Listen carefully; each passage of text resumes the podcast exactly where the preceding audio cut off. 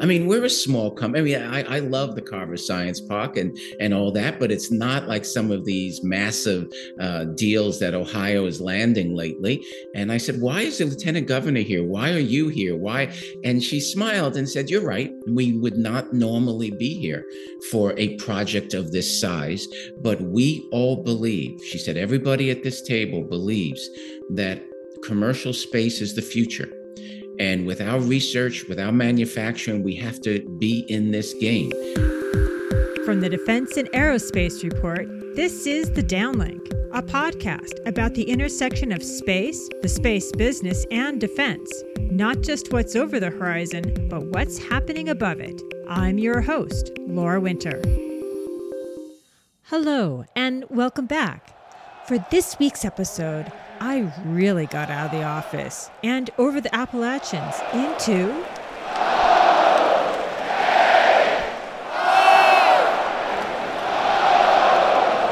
It was in Ohio that I joined a crowd of about 106,000 Ohio State fans inside the shoe. That's what they call the Ohio State University's football stadium. The Buckeye fans were greeting Notre Dame's Fighting Irish for the season opener. The Ohio State University welcomes the Fighting Irish from the University of Notre Dame.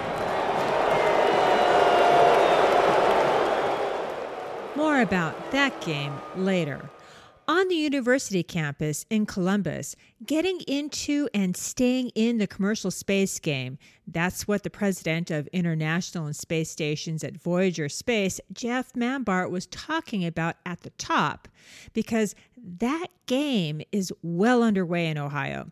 Voyager Space is committing adult level money to build the first international space, science, and technology development park in the world. It's all to support its yet to be built space station, Starlab. That's right, it's not going to be government owned or operated. And to put Voyager in perspective, it's a space focused holding company. Its subsidiaries have numerous contracts with the Department of Defense as well as NASA. But to get back to Ohio, why Ohio? Like the state's vehicle license plates say, Ohio is the birthplace of aviation, not space launch or operations.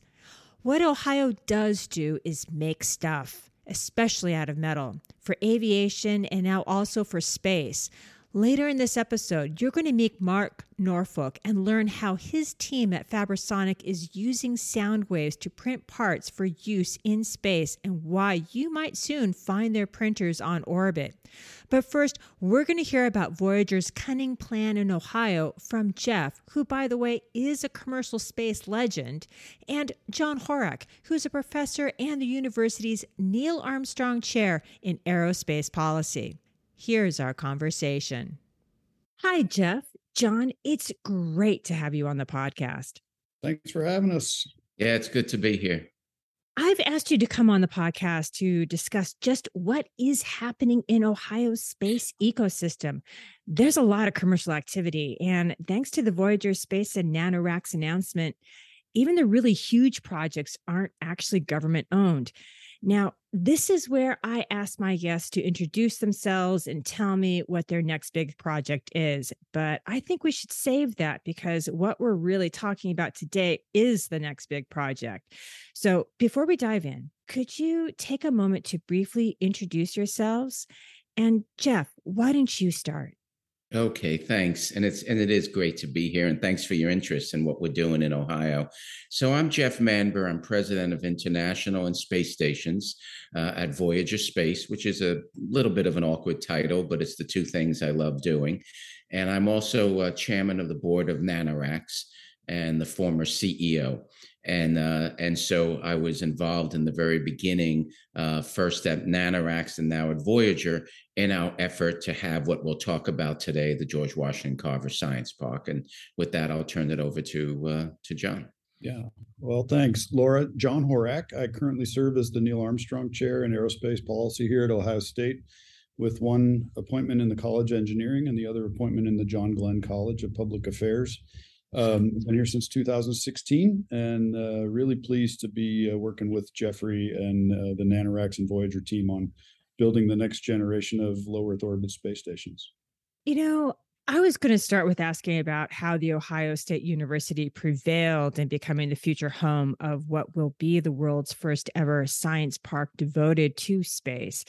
But let's get my audience caught up with what we're actually talking about. And so, Jeff, this science park is really about your commercial space station, Starlab. So, what is Starlab? Yeah, I realized in introducing myself, I kind of buried the lead. And uh, I have the coolest line I can say to people when I first meet them. I say, Hey, I'm building a space station. And that's pretty cool. Okay. So I've been at this for over three decades. Uh, uh, very unusual. I worked on the Russian space station Mir uh, and and help privatize that in the uh, unfortunately the past era uh, when Russia was part of the family of nations. Uh, and then in NanoRacks, I grew NanoRacks to be the largest commercial user of the International Space Station, where today it enjoys uh, customers in over 30 countries. And NASA realizes that the ISS is coming to an end and at the end of this decade. And so they've awarded uh, uh, co- uh, contracts to three teams um, to develop what we call free flyers. And free flyers is a fancy way to say it's, it's its own space station. Okay. And so we um, were awarded the largest contract for 160 million, which unfortunately is a tiny fraction of what we need to build the station. And so my time is taken up with my team and colleagues uh, going around the world. Uh, and so we're in the process now of settling the architecture and uh, coming uh, to terms with uh, uh, what the final architecture will look like. And one of the things, if you want me to get into the um, the uh, science park, is very important. We don't just focus on the hardware building the space station. We want to we want to also focus one of the lessons i've learned from being involved in space stations for 25 years now is you also want to be sure that you're involved in the pipeline the customer base. And that's where the carver science park comes in. I can talk more about that um, but i'll i'll turn it over to, to john at this point. Well let me just jump in.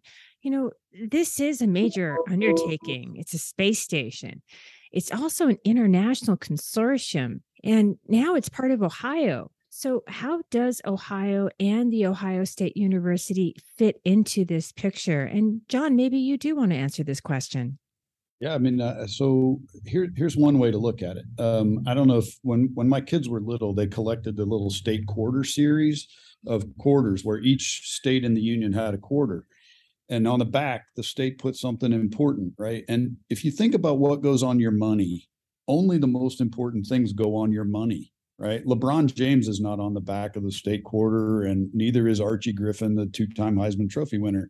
There's the wright brothers flyer and a moonwalking astronaut. So almost from in our dna in ohio we we believe that we have do and shall contribute to the pushing of the frontier of things that fly through the atmosphere and above the atmosphere. And that's reflected in in not only the the kinds of research assets that we have not only at ohio state but across the university system here in ohio. Nasa glenn research center is based in cleveland. Uh, we have a very strong national security space activity uh, set going on at wright patterson air force base. So it's kind of in our dna and neil armstrong and john glenn both from ohio this is who we have been who we are and, and i believe who we shall be that made ohio a a compelling answer uh, to the question for NanoRacks about uh, with whom do we partner. Now we're looking for the best partners around the globe. Uh, it just so happens that you know we have the uh, the the pleasure and the privilege of being among the first uh, to be a part of the science park. But we, we we're bringing in other high quality university, uh, nonprofit, and commercial research entities as well so that we can build out the best ecosystem we have and really create a new tool to solve problems in the future um, that we're all going to face.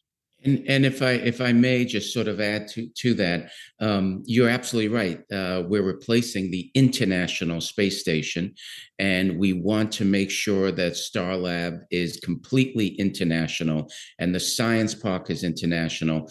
And one of the reasons for for choosing Ohio um, was the is the ecosystem. that's there. You have the uh, bedrock of the Ohio State University. Um, you have a NASA center. Um, you have Battelle. Uh, you have a lot going on in Ohio. And frankly, there was something else. Um, uh, I mean, the hospitality of the Ohio team from uh, John and the Chancellor of the University, the Lieutenant Governor, um, the CEO of Voyager, Dylan Taylor, and myself went out and we met with uh, the Ohio team. And afterwards, we we sort of had a brief moment to catch up uh, before we headed into different directions. And you know, Dylan said, you know, this is joining the heart and soul of what American industry is about. And so, uh, you know, we made the decision that uh, this is a project for the next 10, 20 years and beyond. And uh, we want to be reflective and in one of the strongest research and development ecosystems that there is in North America and the industrialized world. And from there, we can go out and make it international. So, would it be correct to say that Team Ohio and by extension its space minded companies, big and small, and some yet to even be born, are they going to become the ground infrastructure for Starlab? And just to clarify, are we talking ground control or or what? I just want my audience to understand just what's going to be happening.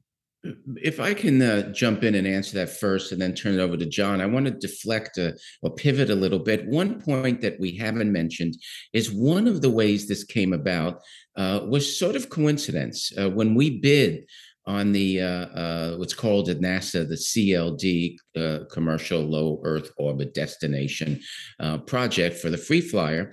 Uh, we went out and we I wanted John and the Ohio State University involved, and we wanted a really good hardware manufacturer, and that was ZIN, uh, and w- we wanted a non for profit um, to be there as well to work with the universities and who else but USRA. Um, and there were some others, but son of a gun, it was all people who were located organizations in Ohio. So we sort of backed into this where we look at when we put in the proposal uh, to have a free flyer to NASA 90% of the uh, organizations that we were partnering with uh, on this uh, sort of science park were already uh, um, in Ohio. One of the others was the International Association of Science Parks, which is located in Spain and is going to help us go um, into the international community. And, and we can speak more about that. Um, so I do want to say that uh, one of the reasons we're here today is because in picking the best organizations to guide us into making sure we have a pipeline and we use the space station, we ended up with a whole bunch of Ohio organizations. And so, as this is really your infrastructure for Starlab, what what are we talking about though? I mean are we talking about you know ground control in terms of, of flight? Is it uh, science and technology development? I mean what what is it that you're going to be doing there on the ohio state university campus so one of the most important things you can do before you go to space with an experiment or a person is do your homework uh, simulate test, retest, figure out where the limits of your hardware and your humans and your procedures are. Because the, the environment of spaceflight, not only is it is it is it an expensive proposition to fly in space, it's really it can be very hard to recover from from challenges or upsets or failures or, or breakage. And so the most important thing that we can do here on the ground is prepare test, evaluate, and grow research so that when it gets to the space station, it's actually ready to be there. So that's a lot of ground simulation, a lot of ground research work in preparation for the flight experiment. And then when the flight experiment is ongoing, you also like to have a ground experiment going on so that you know that the differences that you see are resulting from the space flight environment. And then, of course, in some cases, payloads research activities have to come back down to the ground and be processed uh, either figuratively, uh, you know, in terms of data processing, or physically with the hardware. And so, this is a place where where the community can gather and and aggregate resources, assets, and and collect their minds and interface in a way to help maximize the productivity of what we do on space in space uh, through that work that gets done on the ground. And uh, I'm not sure if I should say this uh, publicly Um, but the the genesis of this, uh, to to everybody's surprise, this really doesn't exist in the West. Now, you isn't that counterintuitive? You would think there would be a place where everybody gathers and does as John just said. The only place that I know that has this is in China okay and and so china has a facility where you can go and all the the work on their space station is in one place as john just described and the reasons so uh, this is a very unique facility and that's worth mentioning yeah, and, and, Jeffrey and I, think kind of came to that separately. We both had a chance independently to be in China and see these kinds of environments. And then when we sat down and put our heads together, we thought, well, this is this is insane. We need we need this uh, you know, from a collaborative position as well as a competitive position, right? It's hard to collaborate if you don't have similar assets. So that's really what led to this discussion about the full terrestrial analog ground environment. And I, I believe we also must manage for the outcome of um, you know not just research but education and engagement and so that any human being that wants to understand or explore what that spaceflight environment is like, what that research is for, and how that research benefits them in their daily life, that they have an opportunity to come and experience that to the greatest extent practical. We can't turn gravity off, but we can do most everything else. And one other one other point that's worth um, we'll we'll take control of this interview. You're doing it. Yeah, yeah. You just, just hang out there, Laura. Jeff and I'll tell you everything. Yeah, there you go. Oh, I still I still have my questions though, so I'm just okay, I'll, I'll, I'll, I'll, jump in soon. Okay, then uh, maybe I'm I'm uh, going ahead of one of your questions, but it's also important. We we've said that the uh, the reason for this is we're building our own space station, a commercial space station called Starlab. Uh, but it's important to John and I and everyone involved in the Carver Science Park that uh, we're not limited to our own space station. And so uh, we see this as a pipeline to the other space stations, to recoverable satellites, to interplanetary. Um, so what John described uh, is not limited to our platform, as we call it in the business, but for humans working, uh, doing research in space. And now we'll turn the interview uh, back over to you, if uh, if you wish. Well, thank you for that point. I think that's that is a really important point to make.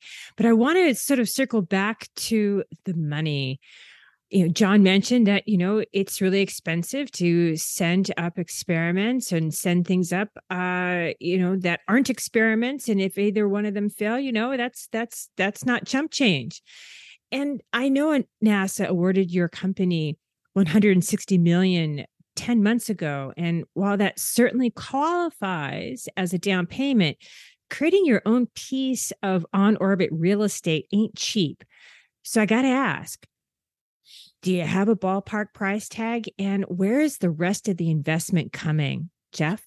Uh, great. I mean, great questions, and I'll answer as as best I I can. And uh, you know, uh, these are confidential issues. But first off, it has a B in it. Okay, and unfortunately, the B starts at the beginning of the word. Okay, so uh, you know, this is going to be a several billion dollar when you factor in the transportation, um, launching it, uh, the Starlab. Um, and uh, we really appreciate the NASA uh, seed money. Um, one of the other sources of funding will be NASA as a customer. Um, NASA, and they have the published rates on their website for how long an astronaut, uh, how much money uh, um, they will pay to have an astronaut on board the private space stations.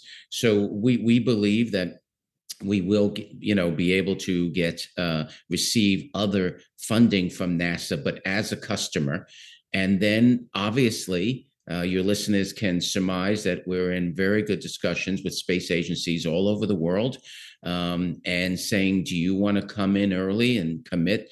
Uh, we call it a pre-buy, uh, and we'll have some exciting announcements uh, soon, uh, probably first quarter of next year, of um, agencies stepping up to use Starlab. And then we announced a few weeks ago a fantastic announcement that Hilton Hotels Worldwide will be designing uh, our um, habitat. Uh, that's a fancy word for our crew quarters or our hotel, whatever you want to call it. Uh, and I think one of the British uh, rags already did. Hilton's bringing a hotel to space. Okay, I mean not quite accurate, but um, and we and we had to let you know our friends in the industry know no, we're not deviating from the business model and not setting up a hotel. But, but the cool factor is pretty neat and it's even more than that. First off, just to spend a moment on this, uh, we began talking to Hilton before the pandemic, before we were awarded this this contract. Um, and yet, during the pandemic, Hilton marched on. And when we re engaged with them after we won this award, they told us that they have made huge advances in health, uh, uh, on microbe. And, and yes, I mean, they on cleaning, how often you, uh, you know, reducing the amount of time you have to clean a towel, reducing the amount of time you have to clean the sheets, making the, the crew quarters far safer, far more sanitary without the involvement of the crew. So first off, it's a wow factor to have Hilton, and we're we're so delighted. But there's also uh, um, uh, a health factor, also design. They're ex they're experts on how you design to make sure the guests are comfortable, and there's really no limit to this partnership. And we do see it as them being involved in the training of uh, our visitors, and and who knows, you probably some of your listeners know that in the 1960s, Conrad Hilton, the founder, dreamt about having a Hilton space station.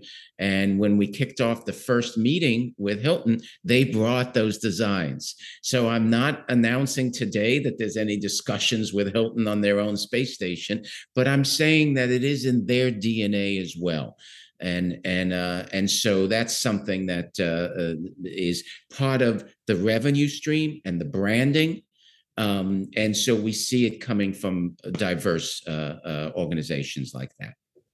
And if I'm not mistaken, this is all coming together pretty quickly because I read uh, on the site, at least for uh, the looking for of a director of the science park, that launches in 2027. Probably will go to 2028 um, we have been um, spending this time doing two things. One, coming up with the final architecture, and this may be uh, uh, you know not central to your listeners, but also coming up with the business model as I've just sort of described. And uh, Voyager is very prudent. We're not a hardware. We're not an aerospace company, um, and uh, uh, we are being very prudent to make sure we have the right partners and that we understand the business model before we start bending the metal. Um, because, as I said at the uh, at the beginning, th- uh, things like the business model, having the Carver Science Park, that's the primary uh, challenge right now. We know we can select and have, and we'll announce soon the right great partners to bend the metal. But how do we make it sustainable? Is the challenge that we face you're certainly in the right area of the world uh, for bending metal. I mean, in Ohio, I mean, bending metal is practically part of their DNA. But going to Ohio, you know, it was a competition. And so, John, I want to ask you what got The Ohio State University to throw its hat into the ring? Well, I think we could see from the perspective of the value that we could bring uh, we are a large, comprehensive university with a uh, located in a in a vibrant economy in the state of Ohio that's super diverse in terms of the different segments of our economy. The university reflects that in that it has a, a world recognized medical research capability, a world recognized agricultural college, world recognized engineering college in aerospace, strength in astronomy and astrophysics, in polar studies of the of the cryosphere part of the Earth, uh, you name it. Secondly, um, it's one thing to be commercial; it's another thing to move forward to what I'll call industrialization of space. You know, I, I could make drawings and put them on Etsy and call myself a commercial enterprise, but I'm hardly an industrial enterprise. And to become an economy in low Earth orbit, you need more than just uh, you know to say you're commercial. You need supply chain, you need infrastructure, you need financing, you need logistics, you need a whole range of things that that move the economy in the direction of something beyond commercial and into industrial. Uh, you need suppliers, uh, and Ohio has got all of that. This region of the country, more broadly speaking, has all of that. The Upper Midwest, um, and so I think all of that put together gave us the opportunity to say, you know, we think we can add a lot of value um, as we have in the past, to to pushing the boundaries of space flight uh, and and doing that in the future in, in a way that leverages all the strengths of of the region and the state. Yeah, I'm going to be perfectly honest, John, that when I was at the tailgate party before the Buckeyes game with the Fighting Irish over the Labor Day weekend, the folks I spoke to were, well, they were aware of Ohio's deep heritage in aerospace and manufacturing, and especially in metals. You know, what's Ohio's and the university's play here with partnering on a commercial space station? Well, Ohio State is one of the top three uh, universities engaged in uh, research with industry, right? Especially within the College of Engineering. Um, and so we have strong relationships with major companies like Honda, for example, and, Abbott and J.P. Morgan Chase across the across the board. Uh, and so this is a this is a, a capability, if you will, a, lever arm that we know how to use in terms of working at that intersection between the private sector and academia when it comes to research to generate social and economic and educational and quality of life outcomes. It's it's actually something that we're very good at and we do already. Still, you know, Jeff, you could have chosen a location in another state where you have the beach or, you know, you're free of snowstorms. What is it about Ohio though that said right this is where we're going or is it just you, you, know you've answered it before with their you know the whole ecosystem that you've already been involved in? Well first off laura i was told there was a beach. There's no beach. Wait a There's second. a, a small beach, one beautiful beaches on lake erie Oh, okay. So then, like Humphrey Bogart and Casablanca, I was misinformed. Okay. Well, you you can't bring your boogie board. Okay, got it. Um, well, you know, uh, I did say earlier, provide the rationale, and that we we are very pleased to be joining uh, an extraordinarily strong ecosystem that includes aerospace space, and just as importantly, does not include aerospace and space. It's it's because we have to grow the pie. We have to grow the utilization of space. But let me also touch on uh, one other point. Um, uh, I mentioned uh, earlier that Dylan Taylor, the CEO of Voyager, um, got very involved in this process because we both uh, share that this is something that is going to be a 20-year project, you know, plus, and in uh, you know a very long duration, permanent um, uh, project that we're undertaking here, and he wanted to be involved, um, and we had other proposals and we ended up with another written uh, proposal. Um, but, you know, right now, space is sexy. And right now, folks are interested in space because it's it's it's shiny, and there's Elon Musk, and there's Jeff Bezos, and that's wonderful. But Dylan and I looked at each other and said, "What happens when it's not sexy?" you know, uh, you know, electric uh, vehicles have their rise and fall, uh, genetics, but you know, and so we wanted a partner. We wanted a site that we knew would be there uh, for the long term. And when you, as I said earlier, you look at Battelle, you look at the Ohio State University. These, you look at NASA Glenn Center. These are permanent additions. And so we see the George Washington Carver Science Park as a permanent addition, uh, no matter the, uh, the, the rise and fall of, of how commercial space or space exploration is doing, if that answers the question.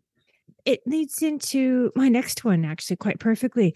You know, you of all people have a long view about the space economy and knowing what the market wants before it even exists, as well as the human capital and the manufacturing infrastructure needed to launch. Your company is investing a lot into this state.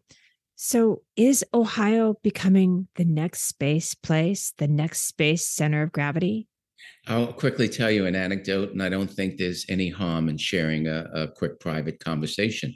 When Dylan and I went out, the uh, chancellor of the university was gracious enough to host us um, at the uh, you know the chancellor's mansion, and we had dinner with the lieutenant governor and others. And uh, seated to my right was Dr. Grace Wang. Uh, I may get the title wrong, but I think uh, executive vice president of R and D for Ohio State. And I turned to her at one point and said, "Why all this attention?" I mean, we're a small company. I mean, I, I love the Carver Science Park and and all that, but it's not like some of these massive uh, deals that Ohio is landing lately. And I said, "Why is the lieutenant governor here? Why are you here? Why?" And she smiled and said, "You're right. We would not normally be here for a project of this size, but we all believe." She said, "Everybody at this table believes that." Commercial space is the future and with our research, with our manufacturing, we have to be in this game, in this industry. But we don't have a launch site, and we'll probably never have a launch site. And so we see the Carver Science Park as being one of the foundations, one of the seeds by which the infrastructure for commercial space will grow. So that, you know, it sort of answers that, yes, we're thinking long term. You know, what does this mean for Ohio? It means that when we jump five years from now, I think there'll be a whole bunch of entrepreneurial space companies locating in Ohio for their research, development, manufacturing. And then you get that you know, critical mass and you're off to the races. Did I say it right, John? Yeah, I mean, I, I, I think you did, and you know, one of the things that that your audience doesn't care about, but I care about deeply, is the fact that I play ice hockey still uh, as I approach sixty, and I want to skate to where the puck is going to be, not where it is or where it's been. And as commercial space has evolved, of course, the first challenge that had to get solved was how do we get to orbit, right? And so, for example, today, as we as we're recording, you know, SpaceX launched Crew Five to the ISS. Congratulations, that's beautiful. Uh, launchers and big boosters are not Ohio's strength. Ohio's strength is what do you do once you get there? What kind of research do you do? What kind of communications do you need? What kind of in space propulsion do you have? Uh, what kind of Earth observation do you might need? How do you use space? Uh, you know the environment of space to do something once you're there. And so the commercial market has now evolved to the point where we're now addressing the question of how do we address the commercial market in terms of what you do once you get there? Because we have Firefly and we have SpaceX and we will have Blue Origin and we will have these other launch vehicle companies now that have transformed the mechanisms through which you get there. Now we need to do something valuable by being there. And that's sort of why I think Ohio now has this opportunity and will emerge as a commercial space center of excellence around what you do once you get there. Jeff, John, thank you so much for your time. It's been a pleasure, Laura. Thank you, Jeffrey. Great to be with you. Yep, likewise. Thanks for the interest, and we hope we can revisit and come back in about a year and see where we are. Absolutely. Oh, you bet. I'll be there in person next time. Great. Looking forward to it. Thank you. Open invitation. Now, you just heard John talk about the importance of being prepared to work in space. Fabrisonic is one such company that is eyeing the off world possibilities. It uses sound waves, not blistering hot fire, to weld metals and create complex shapes. In what's called ultrasonic additive manufacturing, or UAM. Ben Stefanko is an engineer at Fabrisonic, and this is his explanation of Fabrisonic's build process. You can think of it as essentially just uh, removing the preventative layer between um, metals to allow for a solid state bond. And that's what makes uh, UAM really cool is that we're doing this all at a low temperature. This is all happening at a temperature where you can embed fiber optics, uh, you can embed uh, thermocouples, you can embed pretty much anything you want into a metal part using this process without getting up to a really high temperature that in other additive processes would actually damage the internal components. Um, I hate to act like a moron, but I'm going to be one. Go for it. All right, we're talking ultrasonic. Yeah. Right. Sure. So sonic means sound. Yep. So what is the sound? Right. What is the ultrasonic sound actually doing? Is it taking away the oxidation? Is that is is that what this? Yeah. So uh, it when you go back to like your physics, any physics class you've ever taken, right? It's sound is a pressure wave, and what we're doing here is we're applying a pressure wave at a really high frequency. Ben is one of 11 employees. Now, while Fabrisonic is the definition of a small business, space contracts with big name aerospace companies and by extension the DoD and NASA, Well, that's helped Fabrisonic turn a profit for the past six years, and the business is growing. Fabrisonic is leaving the Ohio State University campus for a larger facility. I met up with Mark Norfolk, Fabrisonic's president and CEO, to learn more about the technology and what role it may play off world. Here's our conversation. Hello, Mark. Thank you for having me at Fabrisonics here in Columbus, Ohio, on the campus of The Ohio State University. No, thanks. Thanks very much for coming. We appreciate uh, having you here in Ohio and talk a little bit about aviation and aerospace uh, in in the the world of Ohio, and uh, allow you to get your first Ohio State game. Um, I'm sure it'll be exciting tomorrow. I'm sure it will. Um, Mark, take a moment and tell us a little about yourself and what you do here at Fabrisonic. Sure. Um, so, um, by training, I'm a metallurgist. Uh, that means I study uh, the behavior and the formation of different metals. Um, after school, I spent about 10 years at John Deere making tractors. Um, and it was a fantastic company, great place to work. But uh, if you look at what John Deere makes their tractors out of, um, on Monday, I got to deal with steel. Uh, on Tuesday, I got to deal with steel, and on Wednesday I got to deal with steel. So it was you know all the same material every day. Um, after about 10 years of that, uh, I came to start working at a small um, R&D center that does uh, focused research and development on new manufacturing technologies. Um, and in that role, I was allowed to study things like aluminums, titaniums, nickels, um, so a little bit broader variation of materials that I got to play with. And one of the technologies I, I got involved with was a, a, technology of using sound waves to to bond or weld dissimilar metals together. So taking thin layers of metal and welding them together. Um, and that technology actually turned out to become Fabrisonic. Um, at Fabrisonic, I'm currently the the president and chief window washer. Um, we're a small company, so everybody does a little bit of everything, um, but I think that's uh, what keeps it fun and exciting.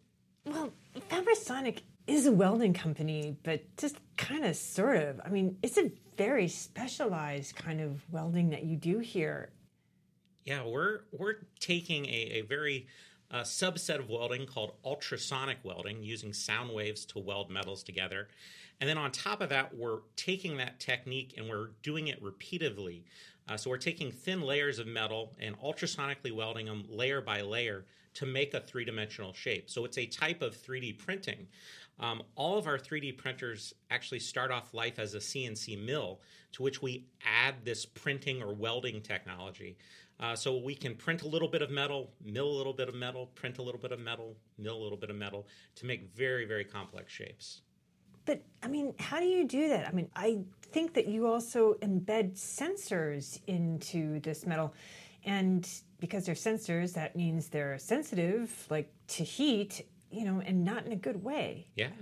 So ultrasonic welding uh, is interesting in that it happens essentially at room temperature. Um, when we're printing uh, aerospace aluminums, um, the max temperature that we ever see is about 200 F. So the, the lowest temperature on your oven at home is as hot as our metal will ever get throughout the entire process. And it only gets to that temperature uh, for, say, a second or less. Um, so as we're printing this metal layer by layer, at, at any point we can stop, drop in an electronic package, drop in a sensor, drop in a microphone, and then continue to print right over top. And because we're not getting hot, um, we're not going to damage or destroy that, that internal um, structure. Now, JPL and NASA, I mean, they've they've come to you for some pretty special parts. I think you've worked a part for the Mars rover. Why don't you tell me about those kinds of projects, like what you're working on with space? Yeah, so one of the biggest applications that we have in space is thermal management. Um, through the use of our additive and subtractive process in the same same box, so to speak, we can make complex internal passageways in parts that you just can't make with traditional manufacturing. And what that means is for a heat exchanger, we can make a much higher performance, much lower weight heat exchanger um, that you just can't do with traditional manufacturing. One example is uh, actually a radiator panel for the Mars rover um, NASA came to us and uh, they asked us, "Hey, could could you make this part?" And how the legacy manufacturing process worked is they would take an aluminum chunk, They would mill it into an orthogrid, so a, a series of vertical members um, that, is, that is very stiff. And then they would literally take a sawzall and cut into that metal uh, so that they could embed a stainless steel tube, and the stainless steel tube carried the fluid. Um, and if you look at you know their manufacturing process, it, it's actually a you know a PhD engineer who's doing that work. Uh, so it's, it's a fairly lengthy and time consuming process. Um, they gave us the design of that part uh, in about December of one year, and uh, by February, first week in February, they had a fully printed part. Um, and because we could make all of that part at one time in one place, we were able to take out 30% of the weight while also improving thermal conductivity by 30%. Um, so, what we kind of bring to the table is the ability to rapidly print um, or rapidly produce uh, a heat exchanger um, that, that performs at a higher level. You know, where did this technology actually come from? I mean, to use sonic yeah. waves to print metal or weld metal or and both. I mean, yeah. What's what's the history behind this? So there, there's actually a space play here. Um, in the early Gemini missions, um, on some of the hatches when they opened and closed them in space, um, the the hatches would actually jam a little bit. And what was happening is uh, what NASA referred to as cold welding. There was a little bit of welding between the two aluminum faces um, in in vacuum. Um, and really, what's happening there is metals like to stick to other metals. Uh, but down here on Earth, all of our metals are covered with an oxide layer. But for the Gemini missions, before they launched that, they polished all those surfaces very, very finely, which reduced the oxide layer to a very thin amount. So when they slammed those hatches shut, they actually broke that oxide layer off and got metal on metal contact. The whole idea for ultrasonic welding is we take two pieces of metal, we put them in intimate contact, we press them together, and then we use sound waves to vibrate those metal parts. And we're just vibrating them a little bit. We're talking microns of, of vibration. But that vibration actually grinds away the oxide layer. We have virgin metal on virgin metal, and we get a solid state bond.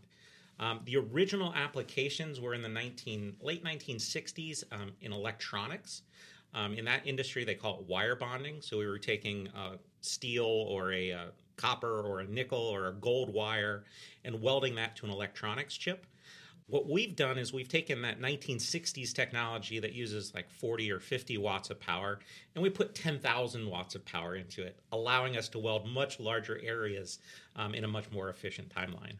Now, speaking of efficiency, what's the advantage of using this kind of technology? I mean, one thing you mentioned just a few minutes ago was making a part that was 30% lighter. Mm-hmm Making parts that are 30% lighter obviously means less weight. Less weight should be less launch cost. You know, what are the other advantages of, of using this particular technology?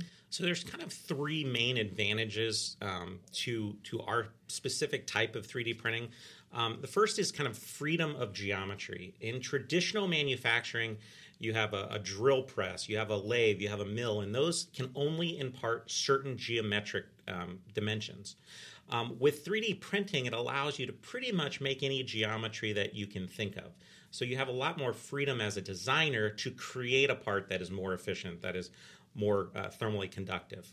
Um, the second thing we do really well is bond dissimilar metals. So in a lot of our heat exchangers uh, for, for satellites, we're printing aluminum and copper for thermal reasons.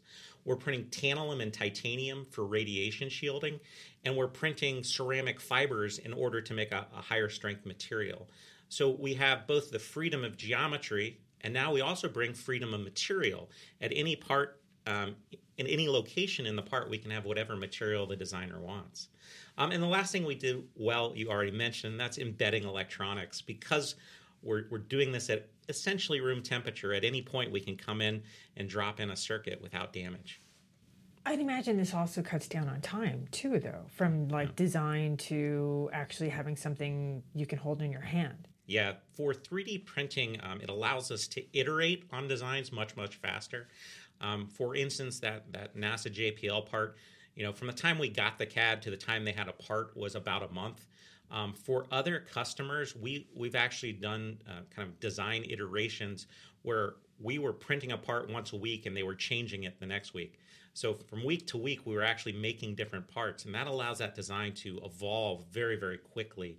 Um, allows you to make mistakes, to fail fast, and get to a to a better solution um, in a very short amount of time. And who who are your customers? I mean, we know that NASA, which includes JPL. Mm-hmm. Who else is you know on the list? Yeah, so we we can't give specific names, but certainly all the aerospace OEMs. Um, whether whether that be you know the, the, the Fortune 500 OEMs or some of the newer technology companies, uh, some of the newer launch companies that are coming out um, that you know maybe are uh, the new kids on the block um, are, are on the customer list. Uh, we do a lot of work for the Department of Defense, um, you know, the Army, the Navy, um, those type of places. Space Force. Space Force. Um, but once you get out of space, we're also doing work in automotive, oil and gas. Um, anywhere where you have an engineer who's who's trying to really push the limits of technology, um, we, we fall right in and uh, get to do some pretty exciting projects. And where is this in in terms of like the overall value chain? We call this additive manufacturing, but I'm not really sure people understand what that means. Yeah. Yeah. So um, if you look at additive in general, um, additive or 3D printing or making a part directly from a CAD file um, is being used throughout aerospace um, uh, very, very widely. And many of those, you know, kind of new kid on the block companies are doing 3D printing in house to make their own components um, again allowing them to go through design iterations faster and make components at a much faster speed than you than you can with some of the traditional methods. So, what are the possibilities of taking all of this off world? Yeah, so manufacturing in space is a very big topic right now, not only in the, say, NASA DoD world, um, but also in the commercial sector. Um, there's a lot of money flowing into how can we make stuff in space. And, and the biggest uh, kind of driver for that um, is really efficiencies. So right now, if we launch a satellite into space, that satellite, that entire satellite has to be designed to take launch loads. And if you look at it, 60 to 70% of the weight of that satellite is just there for launch. The rest of it um, is never really used. So if we can take raw materials into space, to the moon, to Mars, um, that's a much more efficient way. And then we take those, weld them together, or manufacture things in space. Um, about three years ago, NASA um, approached us about taking our process and making it smaller. Um, if you look at our machines, uh, we just had you actually standing inside of one of our machines. Our machines are typically fairly large, and that's not going to work in space. No, it's very large. So, a couple years ago, they, they kind of uh, helped fund us on developing a smaller scale system um, that can basically fit in your hand. Um, so we're making a, a, a, printing device that can kind of fit in your hand, and, and that uh, really allowed us to shrink our technology and actually spun off a, a new machine for us. Um, but right now, um, kind of the, the next question to be answered is is we've shown that we can shrink it down in size, we can shrink it down in power because power is very important. But the next question is, can we do it in a vacuum? So we actually just got a contract from NASA um, to make welds in a vacuum. So later today, we'll show you our vacuum chamber. Uh, we're going to be putting our welding device in a vacuum chamber here in the next few weeks and actually making welds and proving out um, that this technology uh, can can print, uh, you know, in orbit. You know, I don't think many people think of Ohio or additive manufacturing and space all together, all at once in, in one sentence or one thought. Even the folks here in Ohio, I mean, do they know that space is like right here in their backyard? And I'm not talking about, you know, the, the usual NASA center, but that, you know, it's part of the manufacturing landscape. Yeah. Uh, aerospace and space in particular are a huge part of Ohio's manufacturing infrastructure. Um, actually, if you look at like Airbus, um, Airbus, uh, if you look at the, the volume of parts that they buy from the United States, the highest volume is actually coming out of Ohio. Uh, if you look at you know Dayton area, that's where the Wright brothers came out of. We have Air Force Base there. Um, there's a lot of innovation happening in both kind of aerospace design, but also in aerospace manufacturing. Um, I think the reason you don't hear more about it is most of those suppliers, most of those vendors, most of those innovators are like us, smaller businesses, small to medium sized businesses. Um, and they're all over the state Columbus, Dayton, Cincinnati, um, Cleveland. Um, in fact, uh, the US's largest um, government funded research center for additive manufacturing or 3D printing is actually in Youngstown, Ohio. Um, so we have this great infrastructure and it's all playing off of each other um, to, to create great results. Reason the public hasn't heard about it is we're, we're typically smaller businesses, but that's okay. We're doing great stuff. Mark, thank you so much for having me. Thanks so much for coming out. We enjoyed having you. And here's one final note the Ohio State Buckeyes beat Notre Dame's Fighting Irish 21 to 10. That's it for this week. If you like what you're hearing, follow the downlink on Twitter and subscribe to the podcast on your favorite podcast platform. For the latest defense news and analysis, listen to the Daily Defense and Aerospace Report podcast hosted by Vago Muradian and listen to Cavas Ships to hear the latest on what's happening in the maritime domain. I'm Laura Winter, and thank you for listening.